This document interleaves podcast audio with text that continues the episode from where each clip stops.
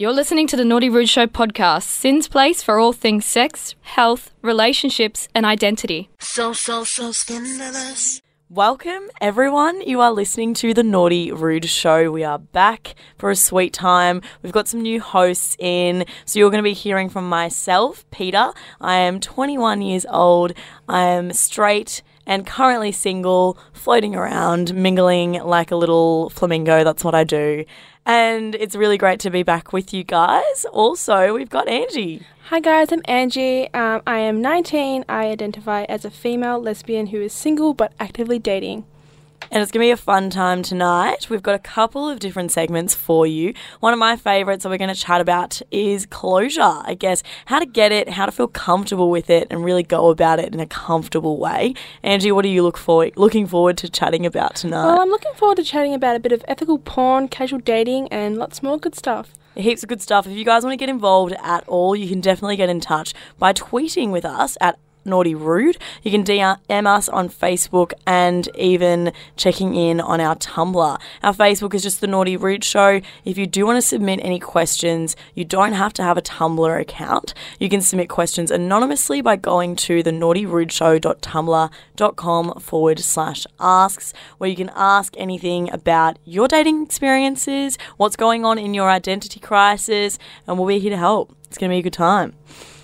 Coming up after a quick song, we are going to talk about closure. And like I said, it is something that not many people know how to navigate. I've kind of just had a run in with it that could have gone a bit smoother. And I just want to debrief and give people some hope that it's a conversation that needs to be had and it can be done quite well, I think, and it's useful. But we're going to go to a track now. This is for All My Life, and it's by an artist named Jonathan Something. You guys are listening to the Naughty Rude Show on SYN Nation. And that was a track by Jonathan Something, and it's called For All My Life, and it's off of his debut album that just actually got released at the end of last year. If you want to check that out, it's called Outlandish Poetica. And he's doing some fun things in New York. Good on you, Jono. Thanks for the tune. You are listening to the Naughty Rude Show on SYN Nation. You're with Angie and myself, Peta. And now it's going to be the first topic of the night. It's kind of important, I think for me because it's something I've experienced recently and I want to chat the topic of closure. So I broke up with someone a few months ago and we had our reasons for the breakup which I thought were the reasons for the breakup. And then later found out in a conversation that there were other things at play for the reason why we broke up, which I felt would have been quite nice to know so that I wasn't really hung up on anything for those months after the breakup itself.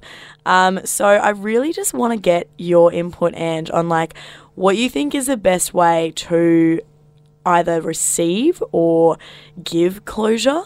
Um, as someone who's like I guess, had to give people that chat. It's pretty hard, obviously.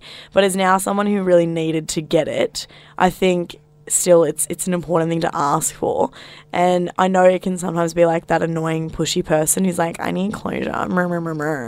So how would you go about it if you genuinely need closure? Um, I guess if you were looking for closure, um, you kind of got to approach people like your partner, your ex-partner, in like a kind of delicate way because it is a very like, it's a rocky time and it's hard to just like put more more burdens on people, um, especially if they don't know how they're feeling. So you kind of got to approach the situation delicately and explain why ha- having closure and having a proper like reasons for the breakup um, will benefit you and your future relationships. I guess. Yeah, definitely. Yeah. And I think that that in my experience probably wasn't as articulated. I don't I guess maybe I didn't say this is something that I need because more more so just kind of said we've lost contact, which is really crazy because usually in times of need, you know, we talk to each other, been feeling a bit down, wouldn't mind having a chat. Like why is it exactly that we're just not talking? Um, and then kind of ended it with the whole like you know, if you don't want anything to do with me, that's fine. Like, just let me know. Um, you know, you say that, but you don't expect them to be like, yeah, actually, like, I just don't see you in my future at all. Um, so when those kinds of conversations happen, it can be a bit stiff, but there's definitely benefits in having a tough conversation like that. Like, I don't know if you've ever experienced those kinds of conversations, but I came out of it knowing him a bit better um, and being able to throw the whole, he's just an a hole, and that's all good now because I feel like I know that I can hate him a bit instead of Yeah, running yeah. after it. Absolutely. I feel like I've only had one relationship where I didn't really get closure from the person themselves, but rather like over the next few months I kind of just collated some gossip about myself that, you know, went around the the gum trees. Um yeah, so I was like, "Oh, I thought this person just had too much going on in their life, but they actually hate me." And they're know? just really mean. like and they actually suck. don't like me. Oh wow, okay. You know, that would have been good to know a few months earlier. Yeah, definitely. Um, so I just think it's the honesty thing needs to play a huge role in the breakup itself. But if you feel like you're not really getting full honesty, then it probably is worth just checking up on it to collecting all those fragments because that's going to ha- have an impact on the rest of your dating experiences, I would say. Absolutely. It's kind of it's quite beneficial like if you were in a relationship and they broke up with you because they felt they were being treated unfairly. It, it's actually good to know that um, for your like for your future relationships, but I guess it can be hard to um, to tell somebody that like what they might have done to you or how they feel about you and stuff if Mm. it's not something positive Yeah. and also people can just decide for themselves when they want to stop you know um, giving to you and like Mhm. taking you as something somewhat of their like responsibility to communicate That's so true. And obviously, like, that particular person wouldn't have owed me that explanation unless I'd asked for it, Mm. um, which is important. You know, it's good to know when you need any kind of closure or kind of filling in those pieces of the puzzle that you didn't quite feel you had. Sometimes people will break up for you for one reason that's said in the breakup, but you know, there's an undercurrent of other things. And if it means that you need to check yourself when you're in relationships, you know, obviously you want to know those things. So, yeah, I'd say that's pretty important. What would be like your kind of steps on articulating that conversation um, with someone that you haven't been speaking to for a while, which was the case with us? so if you were the one that had to give someone else closure or Or either either, but you know, maybe if Um. you're the person who needs it, and if you haven't been talking to this person, how do you just jump in? Because I feel like I didn't really do it the best way. Yeah, I guess sometimes, like, if you're wanting to get someone to talk to you in person about it, like, I know this is a little bit bad, but you could just say, why don't we just have a chat, you know? Not like pushing pushing too much on someone before you actually get to that conversation, because then they will actually avoid that conversation. Um, if you sort of just approach it lightly and just say that you want to chat and that you want to just you know clear the air and stuff um, and then when you do see them or talk to them over the phone um, just yeah like make sure you can talk to them like either over the phone or in person so they understand your tone and understand like that you're not going to get too angry that you're not um, trying to squeeze too much out of them Mm. because breakups are so such rough situations Yeah. So yeah, I guess you just gotta sort of like make someone realize that it is going to be beneficial, and that you're not doing it out of aggression. Um, and yeah, Yeah, most definitely. I think it needs to be understood that it'll be beneficial for all parties involved, which I think for in my case it definitely was for me. And I'm, I'm sure that he got something off his chest that maybe he'd been feeling for a while, and there we go. Like it's out in the air, and we're good and can move on, and it's all sweet. And after this segment, I'll probably never talk about him again. sounds like a good plan. Yeah, sounds great. So we're going to go to another track, and when we come back, we're going to be chatting a little bit about ethical porn shoots. What are they, and how can we maybe fall in love with our bodies through this type of deal? We're going to go to an old goody track. This is Murder on the Dance Floor by Sophie Ellis Bextor. It's a good time, and I think it's very appropriate. You're listening to the Naughty Rude Show on SYN Nation. You were just listening to Murder on the Dance Floor by Sophie Ellis Bextor and Crimey River by Methyl Ethel. Um, you're on the Naughty Rude Show on SYN Nation with Angie and Peta, and next up we'll be talking about ethical porn shoots. It's going to be real fun. I'm very excited to get into this topic. But before we do, we have had a great submission on the Tumblr. Someone's just uh, chucked us a nice message saying, Thanks, guys, for the episode. Went through a huge breakup recently, and it's refreshing to hear this live discussion on air.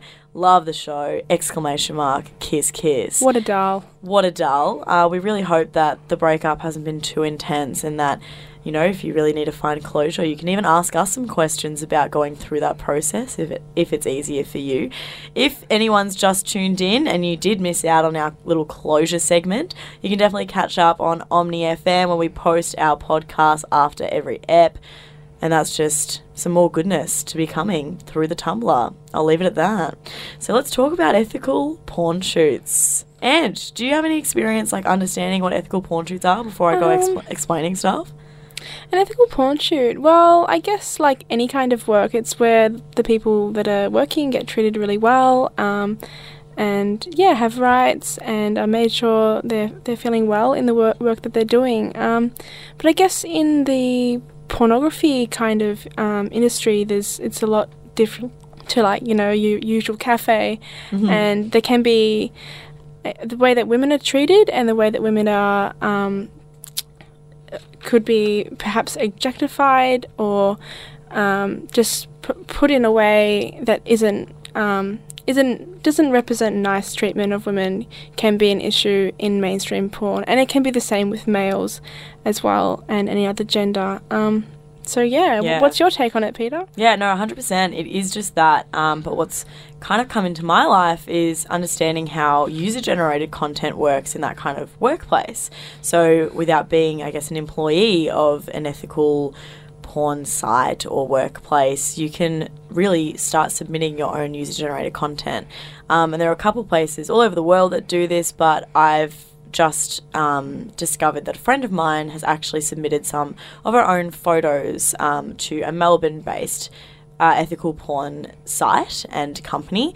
So, what she actually did is she took home a camera that they gave her and they pretty much told her that they wanted a certain number of photos of her naked doing whatever she wanted. I guess she had to pitch the idea of what she was going for. She wanted to do like a creative kind of garden outdoor um, nudie pic. So she did that, and she said that it was the most stressful experience, but also the most empowering at the same time.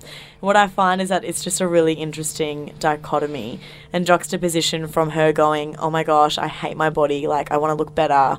I want to please whoever I'm submitting these to, and I, I want to get paid for it. And also having the experiences of, damn, I look so, so good, and I want to do this again. And yay, like, I love how I look, and I really love my body now. So it's really interesting seeing her come out of that in two minds.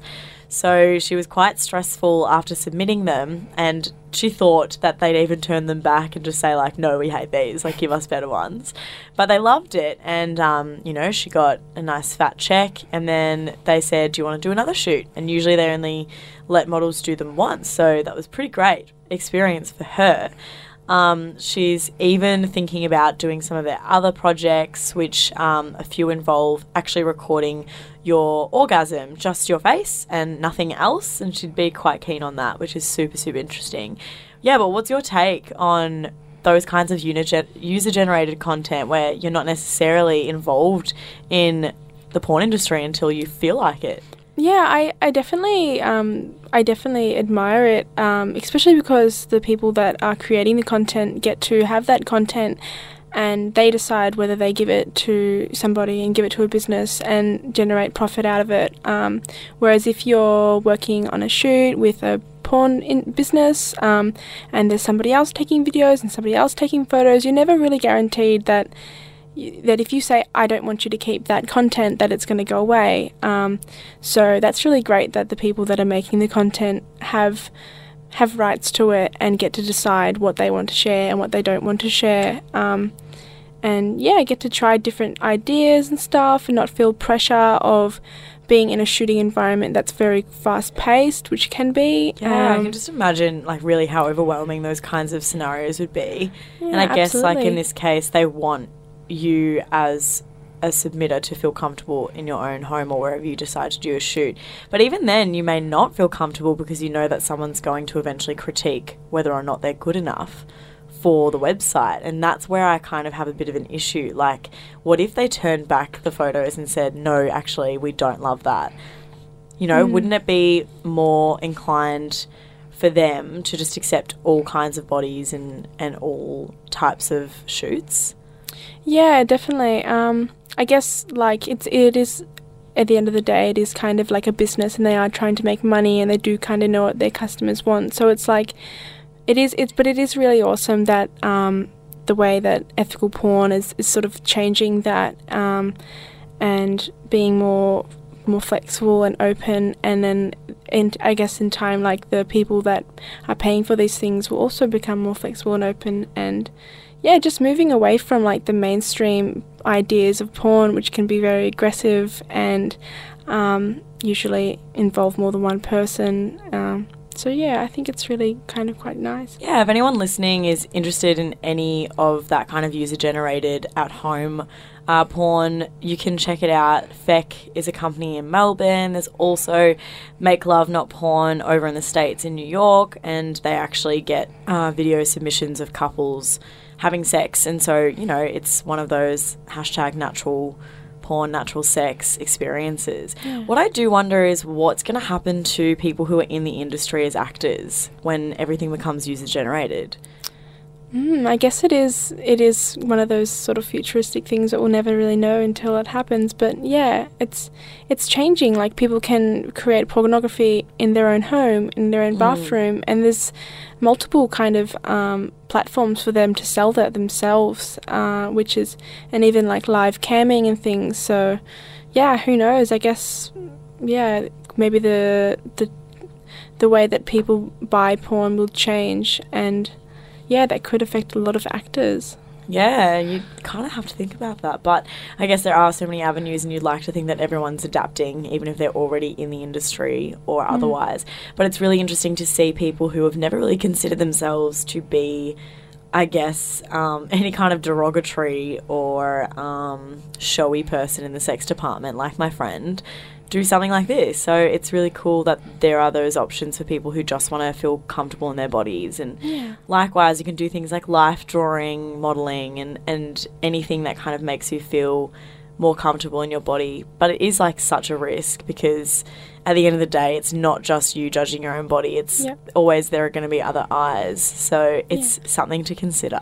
Yeah, I think something else that's sort of related to it is the viewers that are watching um, that are watching porn because porn can actually be kind of a place where you people choose to learn about sex and it might not be ideal all the time, um, but it is sort of a way for people to see sexual acts, whether that be between two people, three people, or just um, a person on their own, um, or new things that they're interested in trying. They might they might turn to the internet to kind of do some research and find out um, how th- how people go about things. So having different kinds of different sorts of porn, which have got different kinds of people doing different kinds of things, um, and especially having people that we can relate to is kind of really important.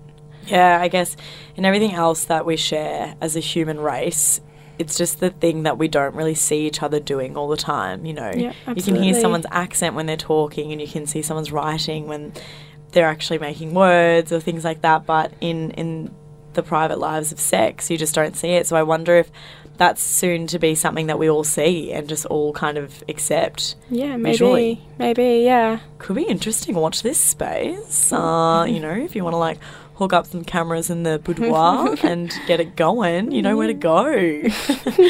what are we going to talk about next? What are we going to talk about next? I think up tonight we're going to also, not too far from um, the porny researching what you like, we are going to talk about sexual resolutions. So finding out how to create new goals for your sex life, and um, perhaps that's a part of every. That could be a part of some people's um, new year. Yeah, I like it. And we're still early days. Um, we're also going to keep checking our Tumblr. So if you guys do hear anything that piques an interest, then please do get on that anonymously or otherwise if you want to slip into our DMs on Facebook. But the Tumblr is just naughtyrudeshow.tumblr.com forward slash ask. We're going to go hit it to a couple of tracks now. And when we're back, we're going to chat hookup culture. So we're going to talk about, you know, the casual sex and the one night stands and how to really wrap your head around it all because it's a crazy space. This is it is indeed. It is. You're listening to the Naughty Rude Show on SYN Nation. This is Polo Shirts pinned upon, and you're listening with Angie and Peta. You're listening to the Naughty Rude Show, and that just there was Sneens by the Mummers. And at the top, we had pinned upon by Polo Shirt. You're with Angie and Peta. So tonight we're going to be talking about casual dating, hookups, one night stands. So practically hookup culture. How do you go about it in the right way? How do you go about it ethically? Um, yeah, just the do's and don'ts. And if you wanted to ask some questions on our Tumblr, we will be happy to answer them. So, what's your take on uh, casual dating, Peta? Oh, I'm a fiend. You're a I fiend? am like currently on the fiending. yeah, you don't stop. It doesn't stop. does doesn't it? stop. Like I've, I'm doing my Tinder chats. I'm doing my text messaging. I'm hooking up a date after this as we speak. Yeah, as you speak. What So- do you What do you think about using Tinder while you're on public transport? I say no shame. Like go no for shame. your life. Yeah, cool, cool. I, I don't want to know where you stand with that. Um, you know, like look, I'm a bit shy, turn my brightness down, but Yeah. look, you got to do what you got to do. Like sometimes it just takes a little long, you know, stopping all stations. It's like, shit, can I get out the Tinder? It's actually, it's got to happen. It's got to happen. And you just you see the best people that way because you're traveling through all the suburbs. Yeah. you pick them all up. You're with touring. that geotag. yeah, it's pretty good. Yeah, hookup culture on tour. yeah, So absolutely. Getting a little taste of all the suburbs. Cool. Um, so also on hookups and one night stands, do you Mm. have any any thoughts on one night stands? Look, one night stands are great if you're safe and ethical um, and respectful of one another. Obviously, you know, sometimes people have a bit of a bad time. Maybe two bodies don't really connect the way you think they are.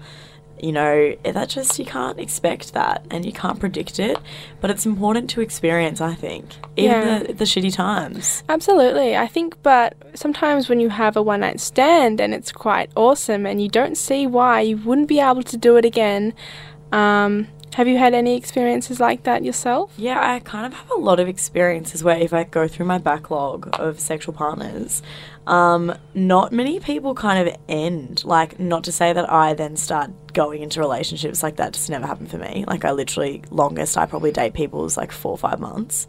Um, but I'm a bit of a, if I like it, then I'll go back in, you know, I'll dip my toes in again and again. Yeah, absolutely. Double dip, as I say. Yeah, a bit of double dipping. Mm, yeah. mm. I guess um, some people when they you know when they're cruising around, when they're going to parties or they're on the dating apps, they're kind of just looking for one night stands. You know, they're like little tasters, not too much. Whether that might be because of stress or fear of attachment or just you know they have one night and that's enough for them and they want to keep cruising along.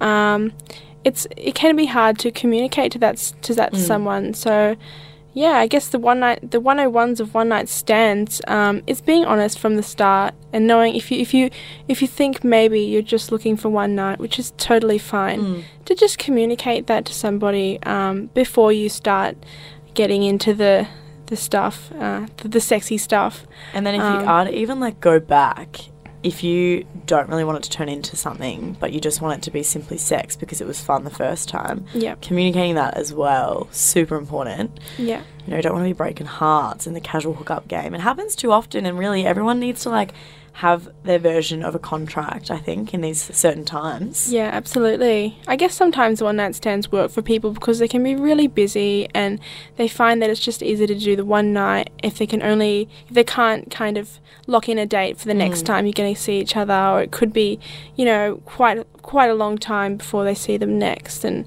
sometimes it's just you just don't have time for you Yeah. know, even if they are solely sexual relationships and not emotional, it still does take time. And Sometimes some you people just don't even have have sex every week. you yeah, know?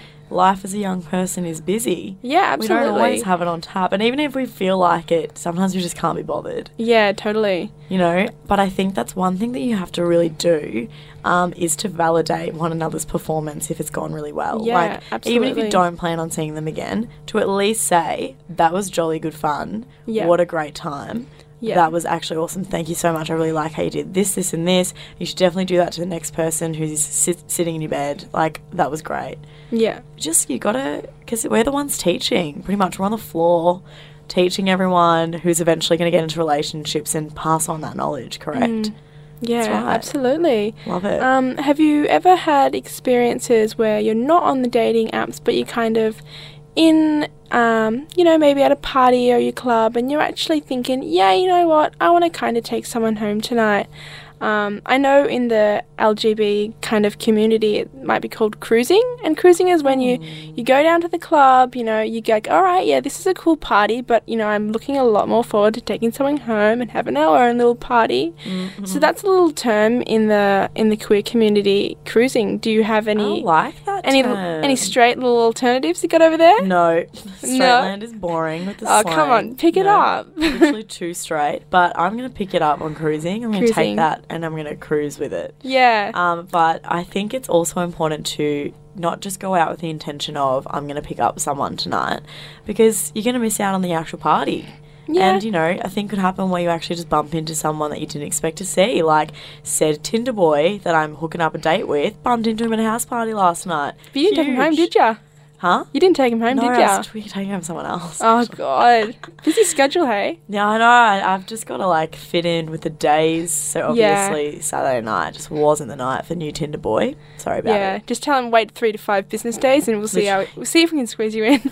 That's right, that's right. Um, but I should definitely get a PA as well, just to sort it out, just to make sure that no one's got hurt feelings. You know, checking back in, getting Yeah. a call that gets answered. Absolutely. It's very important. You know, Yeah, it's really important. Got to keep up to date with everybody. gotta be respectful. Um, yeah, but hookups and casual dating, it is it is totally fine. You know, you even if you're not ready for an emotional commitment with someone, you still are deserving of having sexual experiences and having sexual pleasure um, that aren't just with yourself. As fun as that can be, but it does get a bit does get a It's bit old. stale. It gets a bit stale, you know, and like you know, sometimes the batteries get lost for the vibrators, and you got to call someone up.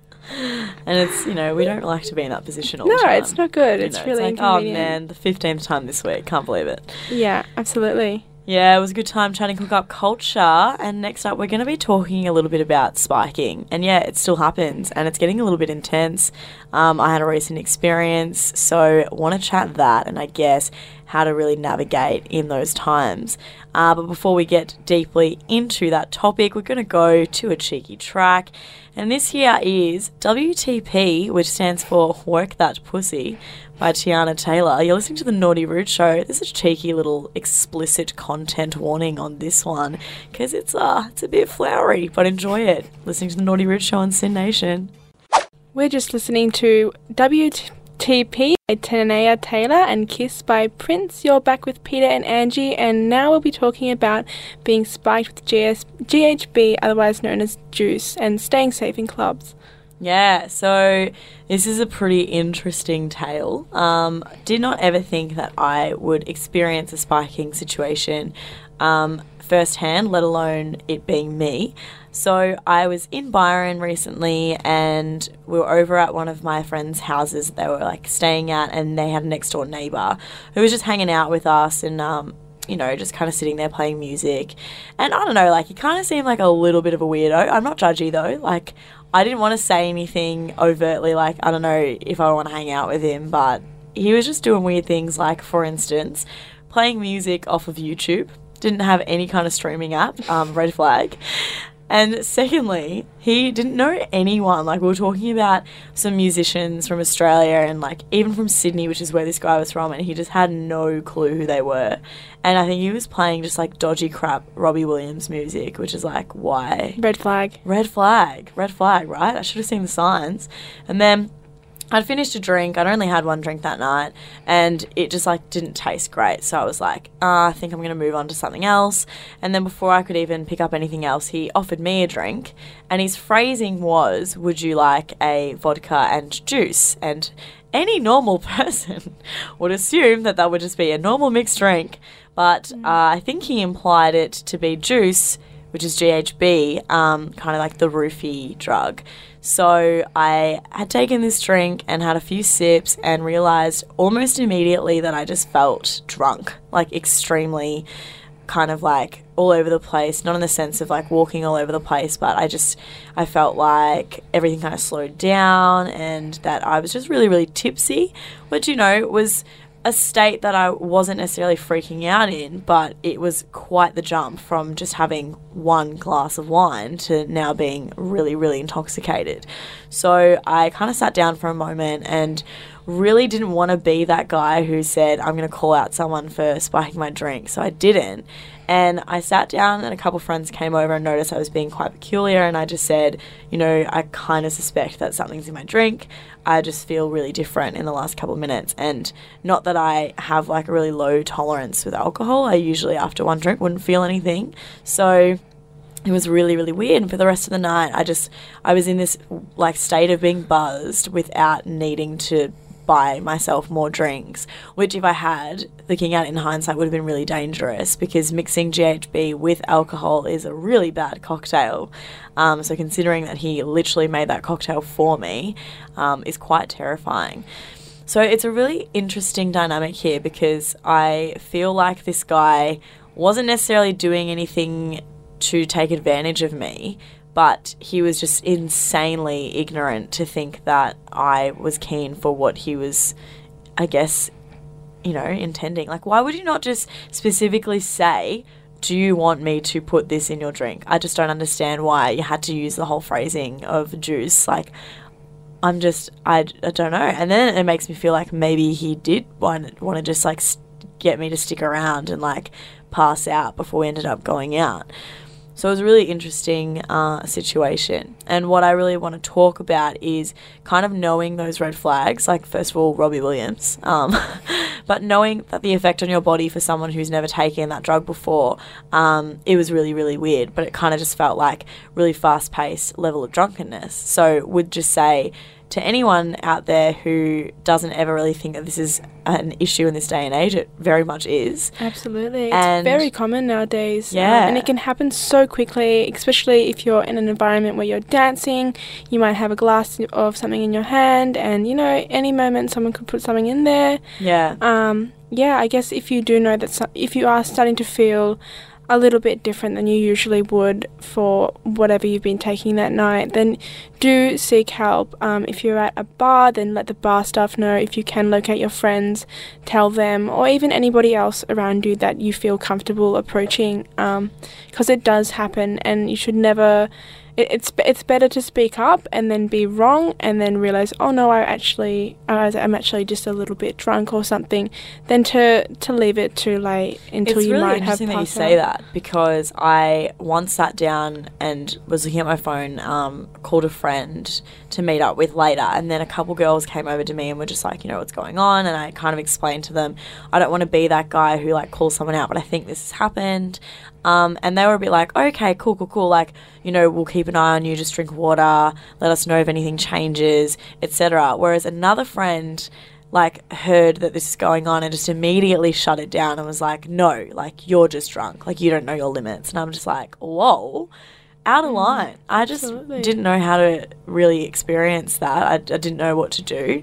I didn't want to be that pushy person who's like, no, no, no, like I just don't trust that person, you know, because you don't want to be that person who's paranoid. Yeah, absolutely. And you'd want to give someone the benefit of the doubt, Mm. but you do need to be honest with yourself when you are feeling unsafe.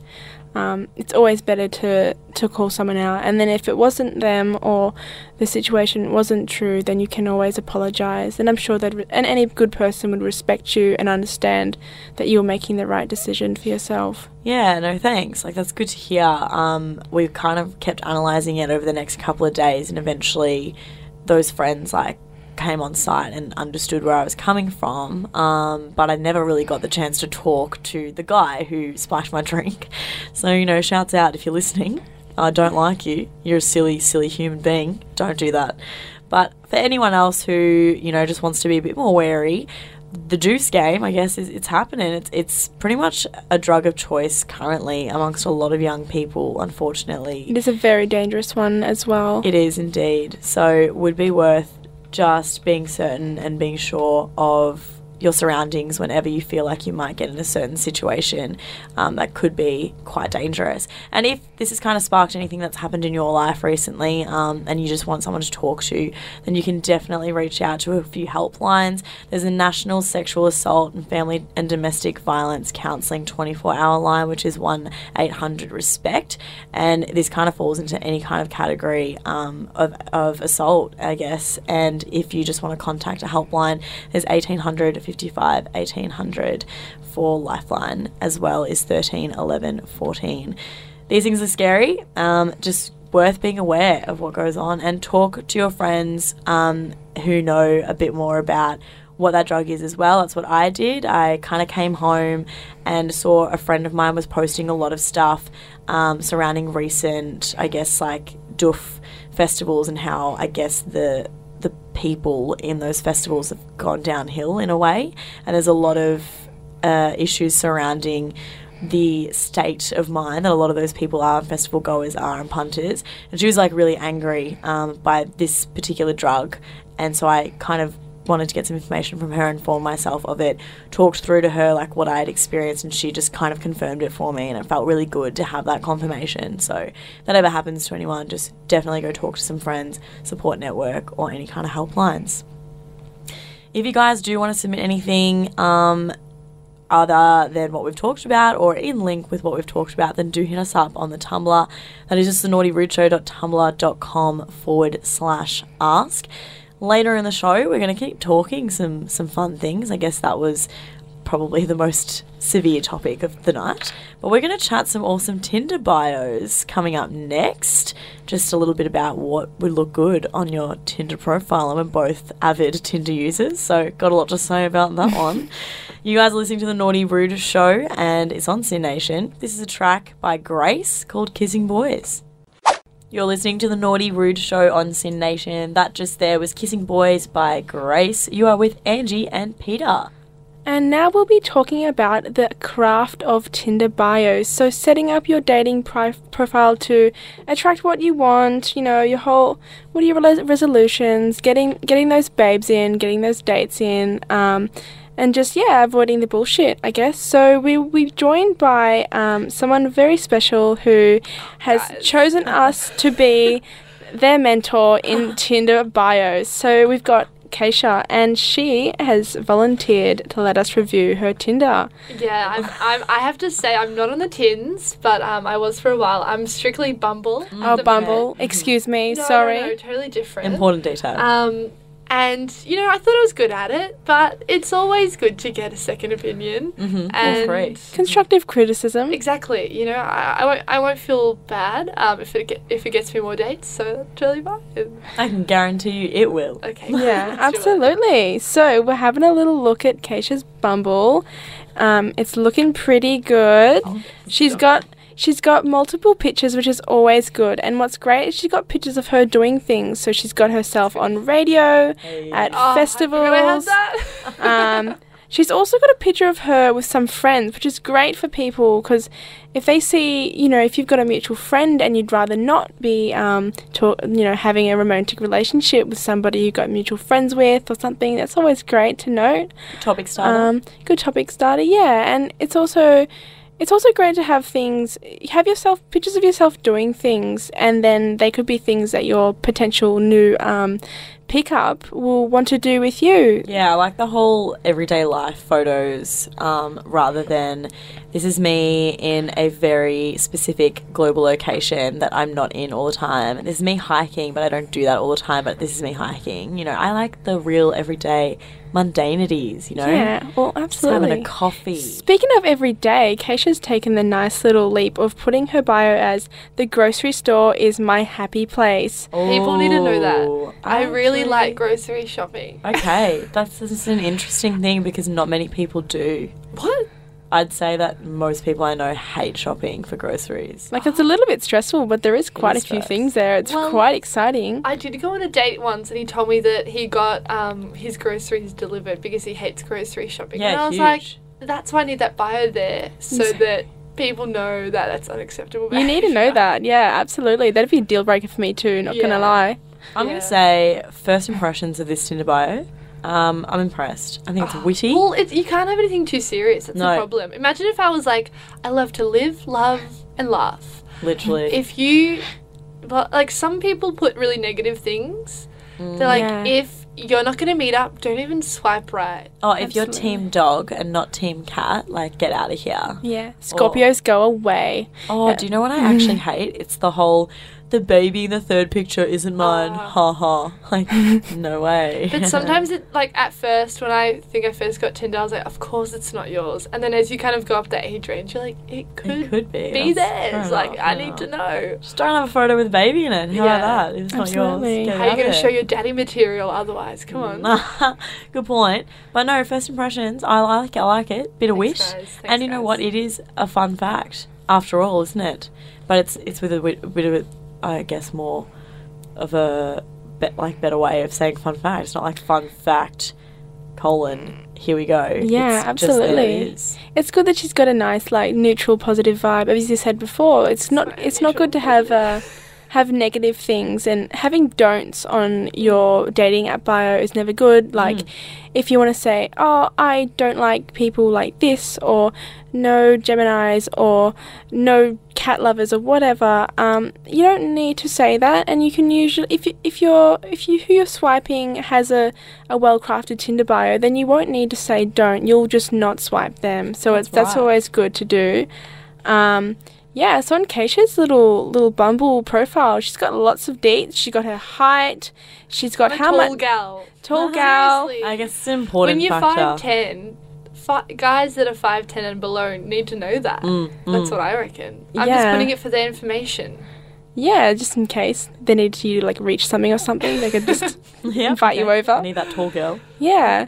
Yeah, she's got her star sign and her education level, so she can definitely wow a few people there. Guys, I'm Mm-hmm. studying. That's what it says. studying. Yeah, she's just left it at studying. Not too many details, but just many. a just a little note. She is You get that academic. student discount. Opening up Um, the floor for chats about uni. That's what yeah, that is. absolutely. She's got that she's a not smoker and a social drinker, so you know, keeping it healthy, you know, as well as her, ex- her exercise level, which is active. So she's just I forgot Bumble she's, did this. she's getting it out there. She's an active, healthy babe. You know, she knows what she wants. Um, Maybe you can go on a run yeah. for a date. Yeah, you know, maybe. No, re- there's no what that religious or politics um, information here. ah, she's I thought best not to. yeah, she's It's opted too out much. of that. It clogs up the profile. Save it, It does. It does. That's good. Um, yeah, Tells you he voted Liberal. Oh, Oh, my god. I wish I had known no. before. yeah, absolutely. I reckon. Uh, I reckon Kasia's done pretty well with her profile. Um, yeah, she's got a variety of pictures and lots of information, so she Thanks so won't get herself stuck into, you know, people. People will like her for what she posts and stuff, and she won't just have randoms and stuff, which is always good. It's good to put like as much information as you can on your profile.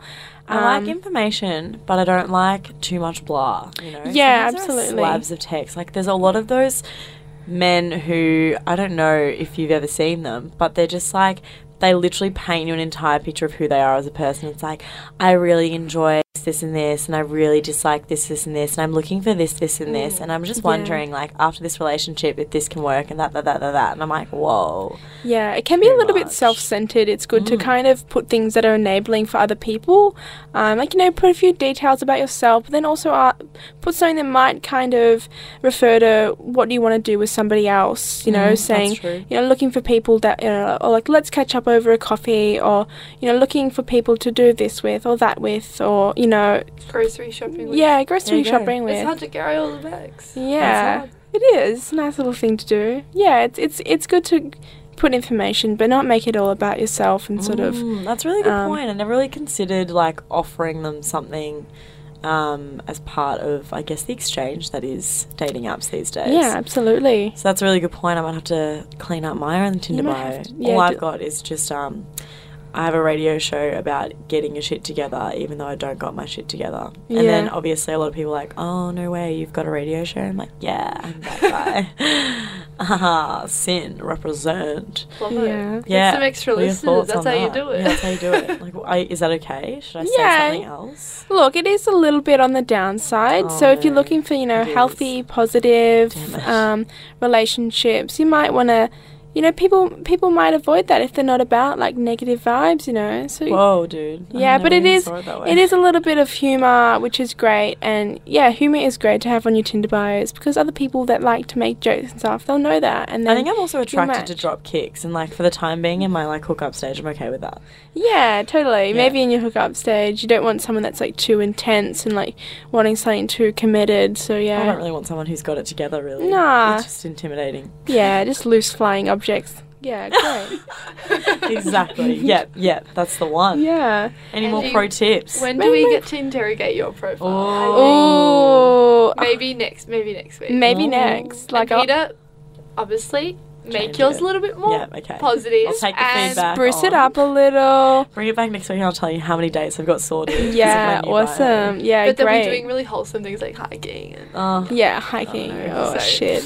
I'll just Yeah. take a photo of me drinking a protein shake because I Yeah. do it. Every Photos are a good way to like kind of depict who you are. It's not all about the bios. That's true. It's, it's um it's about the photos too. Um, but yeah, away from the bios and the actually communicating and like potentially dating people, Mm. um, I guess some little tips on that is try to keep your online um, messaging to a minimum, but not too much of a minimum. Like, don't talk to someone for three messages and then be like, "All right, come meet me somewhere." Like, but you do you don't want to like let it go for too long where you're not actually meeting up or talking on another, like you know, giving them a call or a text or something.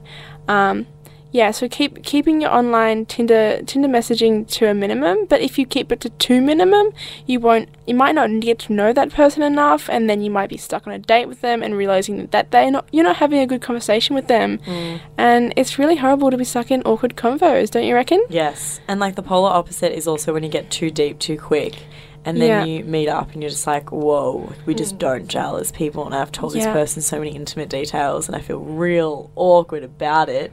because online you can kind of crack through that icebreaker. But in person, even if you've revealed, you know, your deepest, darkest secrets in person, you have to go It's through that icebreaker phase Mhm. really no matter what. Like Mm. you can't just dive into it. Mm-hmm. Been there, done that. Um, Angie, I love your advice. Yeah. Thank you so much. I feel so so much more What positive about changed? dating You got now. validated. I did not. So No, as, as in, as in, I think we could all have that great attitude to dating. we're gonna do Yeah. well. Yeah, well, dating's a really fun part of life. Um, and but yeah, the, the the the online dating, it's it's a it's a new thing. It's like we're the first kind of little generations that are that are having this as a Uh, that for, for our kind of outlets to to find dates and stuff. Like none of our parents met online. I can probably No, assure we're you the that. founding fathers. we're the founding that means members. we know yeah. everything about what there is to know about we're, it. we're the roots. We're the ones that are supposed to like make the constitutions to these things. you know? Literally. I did see a post about how in however many 50 years, kids will be like, oh my gosh, she met on Tinder or Bumble. That's so romantic. Because whatever so they'll have will probably be worse. I know people who've gotten married and they met on Tinder, so that's that's where it's heading, folks. That's oh, where yeah. yeah, for sure. Well, we, meeting someone online is nothing to be ashamed No. of. Yeah. Um, it's it's kind of it can be safe. Like you can, you know, you get to, you get to see somebody. You might even have a link to their social media and then their full name and who you, you might see that you've got mutuals or that you don't, or you know, you get to figure out a lot about them before you actually meet them in person, and that can be a good safety net. Yeah, I it reckon. can actually be quite transparent. yeah. And it's just use your wits about you. If you can't really find any dirt on the person, then maybe give it up. Yeah, and you know, like maybe check out their star sign, do a bit of research, important, see if your stars are aligned, you know, Mhm. check it all out, get all the goss. Make sure it's not a full Um, moon when you decide to go on the date. Yeah, Because that's going to mean that some weird stuff's going to happen. Yeah, awesome. So I think we're going to wrap up now, and we've got a song coming up, which is Vibing Out with OFKJ. yes, FKJ's track, Vibing Out with O. You are listening to The Naughty Rude Show on SYN Nation. So now we'll be jumping into our next little segment on sexual rev- resolutions. So I, you've all heard New Year's resolutions, but have you heard about sexual resolutions? So setting new goals, new visions, new experiences for our new year of sexual experiences. Um, so yeah, I guess sexual resolutions are really important. Um, you know, especially if you're a young person and you know you're kind of maturing quickly and you're still figuring out what your sexual needs are and perhaps changing your mind or becoming interested in new things. It's good to set little goals for yourself and figure out how you're going to achieve them. Have you got any sexual resolutions this year, Peta? Oh, like I've never even considered this a thing. So thank you for blowing my mind. So I guess I should just make them now because I haven't. Yeah. So let's let's do it. There's no time like the present. Give me like an example. What are some of your sexual resolutions this year? And then I'm gonna get get working on it. Yeah, well, just generally speaking, a sexual resolution um, could be, you know, wanting to explore a new kink or kink in general, uh-huh. wanting to have more partners, even less partners. Um, yeah, maybe wanting to try group si- situations, or, you know, you could even just want to find one partner and stick with one partner. Um, yeah, just or just increase the overall quality of the sex that you're having. Um, yeah, or have different kinds of sex. It's, it, the, the the possibilities are endless, and for some people, or it's a, it's a really kind of enjoyable part of life having sex. Um, Huge. so it shouldn't be uh, shouldn't be ignored, and you shouldn't uh, settle for less than you want.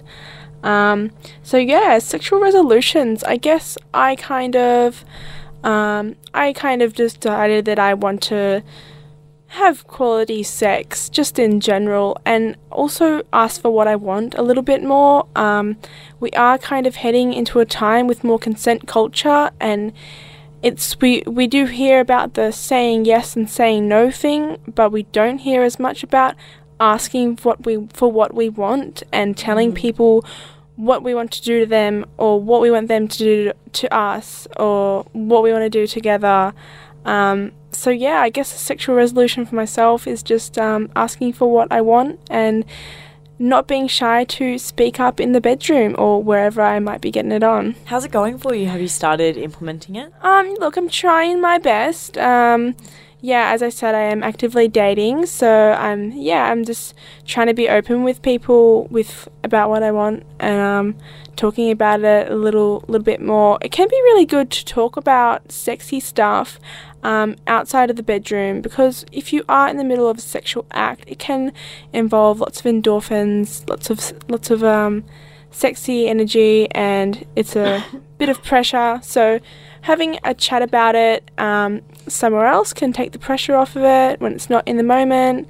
Um, Yeah, I Yeah. totally agree with that. Like, I have kind of been sleeping with this person um, for the last couple of months or so, and we just like had a really good chat um, the other day just about you know our sexual experiences with other people and you know things like getting to know where each other have been, which is which was really really good to do um, because we kind of just were in this you know, that booty call precinct where we didn't really, you know, have long winded chats, but it was really good to do so and that, that was really fun. So I guess I could add that to the list is just being more open about sexual content with people who aren't necessarily just like your best gal pals, you know. mm, absolutely, yeah. And I guess for me, talking to hetero or even queer guys um, about that more, especially because I kind of feel when you grow up, you know, there's that wall between talking about those things with the people that you're interested in versus the people that you're friends with, absolutely. which is, yeah. yeah, it's an interesting little social norm there.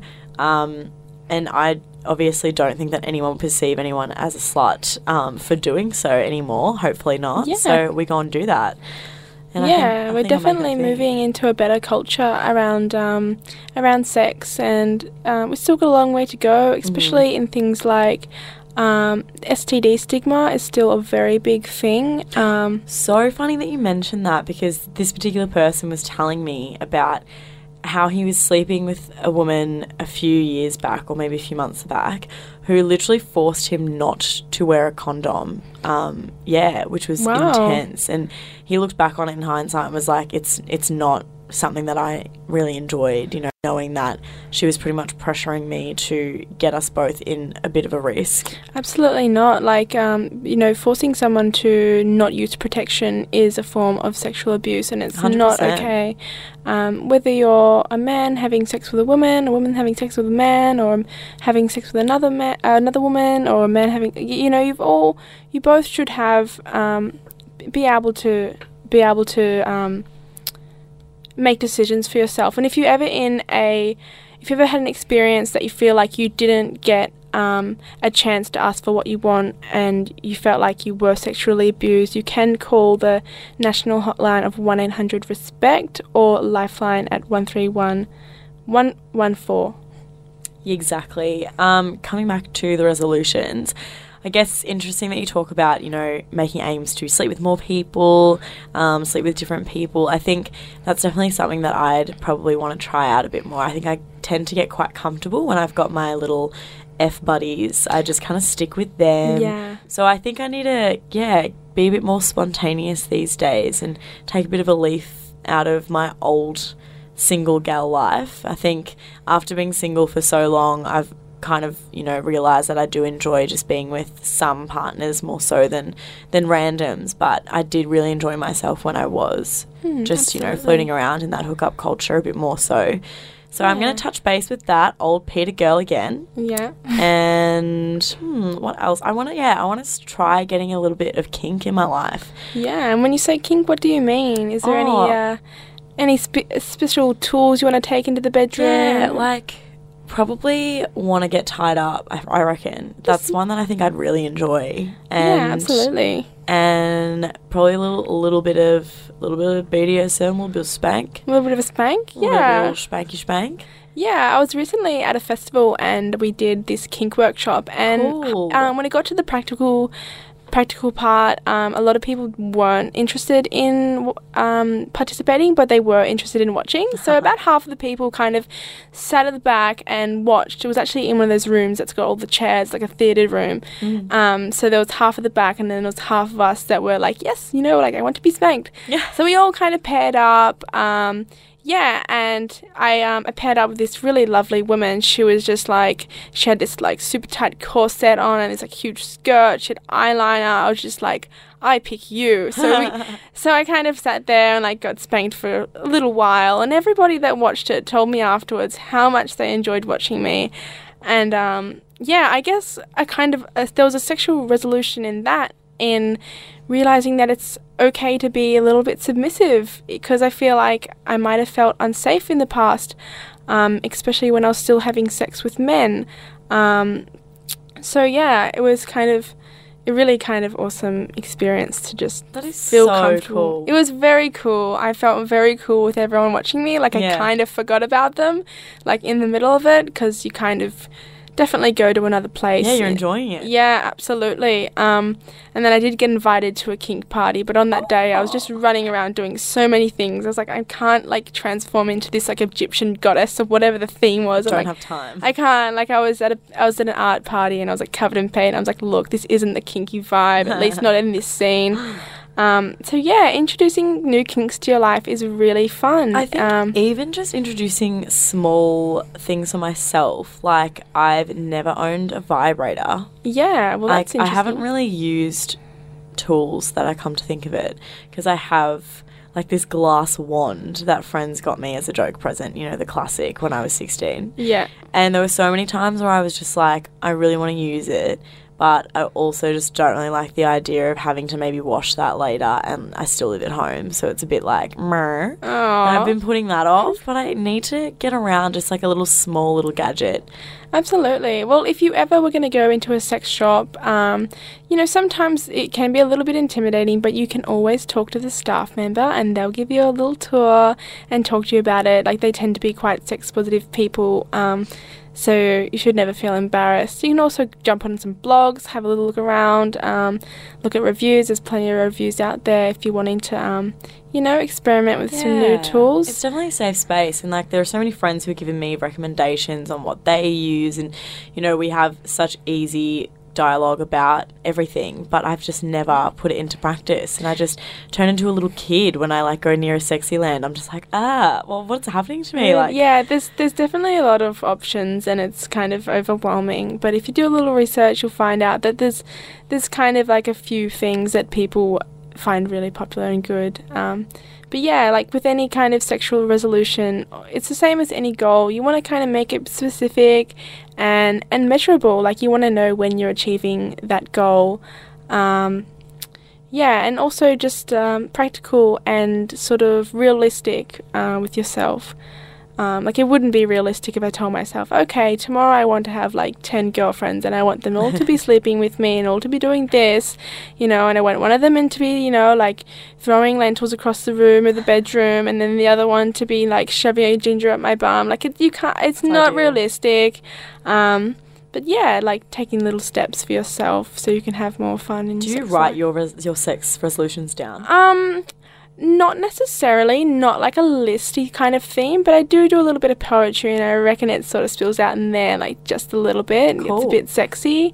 Um, yeah, I recently did like this five day um, erotic poetry challenge thing, and that was kind of fun. I wrote sexy poems every morning, and I guess that that helped me realize what I wanted. Uh, Um, yeah, so like noticing themes in the way that you're feeling about things when you think about things um, about sex is good to note, and um, yeah, make it make it realistic. I'm feeling super informed and motivated to Yeah, make my absolutely. sexual resolutions real. Yeah, I'm pumped. absolutely. Yeah, it's great. It's definitely something we should all kind of do if we want to want to have a have a nice time in the bedroom. Yeah, and if you want any more advice on how to maybe makeshift your own sexual resolutions, you can ask us um, at the Naughty Rude Show on Twitter, or you can even get on the socials on Facebook. It's the Naughty Rude Show. And if you want to slip in an anonymous question, you can do so at our Tumblr, which is the Naughty Rude Show.tumblr.com forward slash asks. Ask. We are going to be chatting a little bit about long distance friendships, which is an interesting topic, I guess, in comparison to long distance relationships in a wee bit. But for now, we're going to play a couple of tracks. You are tuned into SYN Nation, and it's a Naughty Rude show. And that was run by San Cisco. You are tuned into the Naughty Rude show on SYN Nation with Angie and Peta. We're about to wrap up the show, but we have got a last little segment for you. So we want to chat the difference between long distance friendships versus long distance relationships. So it's a bit of an interesting one. And if you guys want to weigh in, if you have any experiences on your own, please do hit us up on the Tumblr, naughtyrudeshow.com. No, it's not. The naughtyrudeshow.tumblr.com forward slash ask. I have an interesting situation. Um, I have a really close friend that I made when I was on exchange. So she's from the UK, and we pretty much were inseparable the entire time we were both away, and would talk every day. We'd probably like, you know, sleep over at each other's dorms most nights of the week, and promised each other that we would contact one another every single day without a doubt. And obviously that hasn't happened, and it's a really, really tough thing like you feel really really guilty but life has gotten in the way for both of us. And she went through a really messy breakup and um, you know got a new job and likewise with me. I was finishing up uni and it got really busy. But it's a really it's a shitty feeling when you know that you didn't really keep to that pact. And i guess you don't have that same pressure like you would with an actual romantic relationship to communicate with that person like all the time. Yeah, absolutely. Like when you have a partner, you kind of if you want to stop talking to them, you kind of got to let them know that you're going to stop talking to Mm. them. Which with friendships, it can kind of just fade away a little bit. Um, you feel you might feel a little bit less responsibility to keep them in the loop. I think what's Um, interesting as well is that, you know, most of the time with relationships being long distance, um, you know, you can assume that a lot of those are monogamous relationships. So then you only have that one person to really check in with. Whereas with friends, obviously there's they're kind of around you all the time. So, you know, even though it's not that particular person that you're with, you kind of feel like you've got that communication happening. So you don't consciously think, oh, I better check in with friend from the UK because we haven't spoken in a while.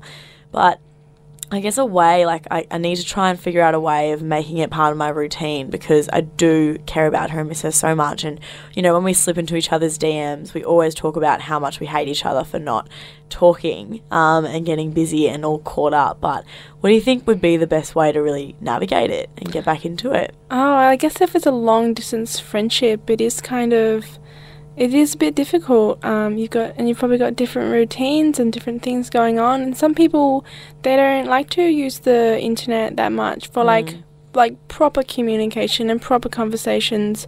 Um, so that can make lo- long distance friendships a little bit harder. Um, but I think you can um, go back to the good old days and be pen pals. So sending each other letters. I think that'd be a nice little, little tip. Um, allocate a time of the month or something where you send a letter, or maybe it might be every two months, whatever you can afford and access. Um, yeah, like that's what I think. And then you won't you won't really know when it might get to them. Um, and then when it does, like you, you might receive something nice in return, or through email or um, online, you might get a nice message. It would be a nice little surprise. Yeah, I guess because- it's not really orchestrated, but you're still trying for that communication. yeah, That's what makes it really thoughtful. You know, she like sent me flowers for my birthday, which was so heartwarming and beautiful. Um, and I just like feel bad when I don't, you know, think of those things. So Yeah. I think this would be a really thoughtful idea. Should I like spray it with perfume like they do in Greece? Yeah, maybe. I'm gonna do that. Yeah, totally. Real, real cute. Put some little nice little sensory gifts in there, like a little smell or a picture. Um, yeah, that'd be kind of cute. You could also put like some little tokenistic thing. Um, you know, let them know what you've been up to and Mm. stuff, and like maybe put a little, I don't know, museum ticket or something in there for some random reason. Yeah, why not? Yeah, it'd be cute. That is really cute. I'm gonna do that. You should do that. And I'm gonna check back in next week and I'm gonna tell you about my letter. Yeah, do so. And in in the instance of long distance relationships, for romantic relationships, do you have any ideas of how those could um you know stay alight with, between the distance? Yeah, it's interesting. You know, your girl's never really had a long term relationship. so Yeah. hard to weigh in on, on the long distance component. But Yeah. I would say that, you know, communication in that is probably more so important than really constant communication in friendship. So trying your best to be thoughtful, um, if and if you can't make that communication always happen. You know, you could even try doing little odd presents overseas or little care packages or I know when I was overseas seeing some people receive like little care packages from their family and boyfriends and girlfriends was really really cute and uplifting for them you know if they got sent a t-shirt that they you know wore for like a week or something. Maybe not a week that's gross. And then they could like i don't know smell that person kind of like Yeah. they're dead but you know they're not they're just far away. Um, things like that would probably be really cute. I've never had a long distance relationship really. Well, the closest thing I've had to a long distance relationship was once when I was like probably about nine years old. I was at this like roller skating rink and I Mm. asked out this random boy and he said yes. Well, no, I, I told someone to ask him out for me Huge. and they told them yes and told him back to me and then we never saw each other again. So that was my long, long That's long distance distance relationship. sure, And we didn't have any contact. 'cause I- permanently long distance yeah, you know, still out there, you know, love you, babe. Happy, uh, you've got a connection however there. many years anniversary. Sorry, I didn't. Sorry, I didn't call. massive like actually probably a record i would say Yeah, I reckon. That's huge. Guys, wrapping it up. We're almost out of here. We're going to come back in and have some words with you before we finish up the show. Um, if you do want to just check in with us and give us some content ideas for next week, please do so through the Tumblr. So it's just the naughtyrudeshow.tumblr.com forward slash ask. We're going to go to a track now by Joy. You're listening to SYN Nation. This is Naughty Rude Show, and the song is about us. You're listening to the Naughty Rude Show on SYN Nation, and we're wrapped up for another episode. And you've just joined Angie and myself, Peta. This is our first week in the studio with Naughty Rude. We're going to be around for a couple more weeks. If you do need to catch up on the show from tonight, you can do so through the podcast. That's available on Omny, iTunes, and at syn.org.au, or even your just favourite app store where you get all your good podcasts from. You can definitely ask us anything for next week, Naughty Rude related, and that's just at the Naughty Rude naughtyrude.com.tumblr.com forward slash ask. Even hit us up at Twitter, just at Naughty Rude. And our Facebook as well, if you just search for The Naughty Rude Show, so you can get updated for all the weeks in advance. Till then, good night and happy boning. Signing out. You can listen to The Naughty Rude Show live 8 to 10 pm every Sunday on SYN Nation. So, so, so scandalous.